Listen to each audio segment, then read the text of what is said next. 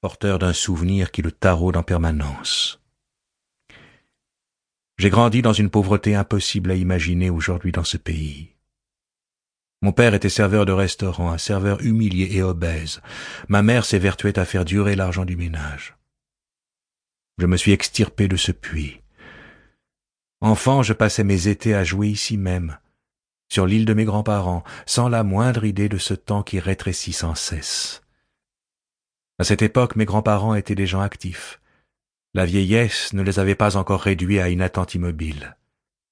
Lui sentait le poisson, et elle, il lui manquait toutes les dents. Elle était toujours gentille. Pourtant c'était effrayant de voir son sourire s'ouvrir comme un trou noir. Il y a un instant j'en étais encore au premier acte. Voilà que l'épilogue a déjà commencé. La glace chantait dehors dans l'obscurité, et moi je me demandais si je n'allais pas avoir un infarctus. Je me suis levé, j'ai pris ma tension. Tout était en ordre, quinze neuf, pouls normal, soixante-quatre pulsations minutes.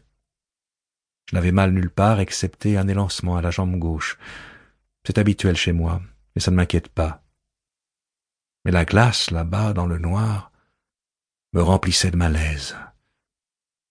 On aurait dit un chœur de voix indistinctes. Je suis descendu à la cuisine, je me suis assis à la table et j'ai attendu l'aube les murs en rondins craquaient. À cause du froid, ou peut-être parce qu'une souris courait dans l'un de ces passages secrets. Le thermomètre extérieur indique dix-neuf degrés au-dessous de zéro. Je vais faire aujourd'hui ce que je fais tous les jours en hiver. J'enfile un peignoir de bain et des bottes coupées. Je prends la hache et je descends jusqu'au ponton. Il me faut peu de temps pour creuser mon trou, vu que la glace n'a jamais le temps de bien se reformer à cet endroit. Puis je me mets nu et je m'immerge. Ça fait mal. Mais à peine suis-je ressorti de là que le froid se transforme en chaleur intense. Je descends dans mon trou noir pour sentir que je suis encore en vie. Après le bain, c'est comme si la solitude refluait un peu.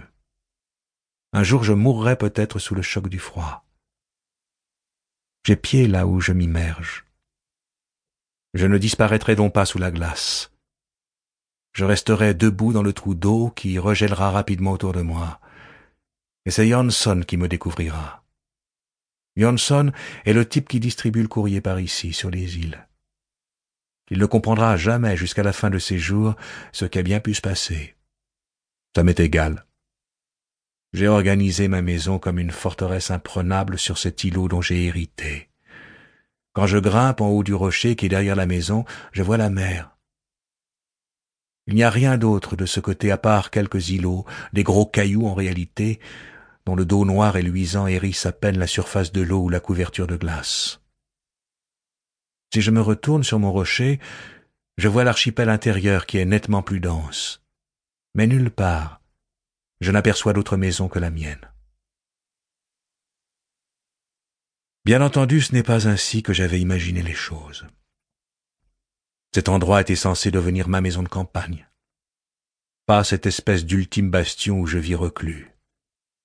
Chaque matin, après m'être trempé dans mon trou, ou l'été dans la mer, je m'interroge. Comment ai-je pu en arriver là? Je sais ce qui est arrivé. J'ai commis une faute, et j'ai refusé d'en assumer les conséquences. Si j'avais su ce que je sais aujourd'hui, qu'aurais-je fait? Aucune idée. Mais une chose est sûre, je ne serais pas forcé de rester ici comme un prisonnier du bout du bout de l'archipel. J'aurais dû suivre le plan établi. La décision de devenir médecin m'est venue très tôt. Ça s'est fait le jour de mes quinze ans quand mon père m'a invité au restaurant à ma très grande surprise. Lui qui était serveur et qui livrait pour préserver sa dignité un combat opiniâtre pour ne travailler que le midi, jamais le soir, si on prétendait l'obliger à travailler le soir, il refusait. Et je me souviens encore des larmes de ma mère les fois où il revenait à la maison en annonçant qu'il avait démissionné de son travail. Voilà qu'il voulait soudain m'emmener dîner dehors. Ils se sont disputés, ma mère et lui. Elle ne voulait pas que j'y aille, et pour finir, elle s'est enfermée dans leur chambre.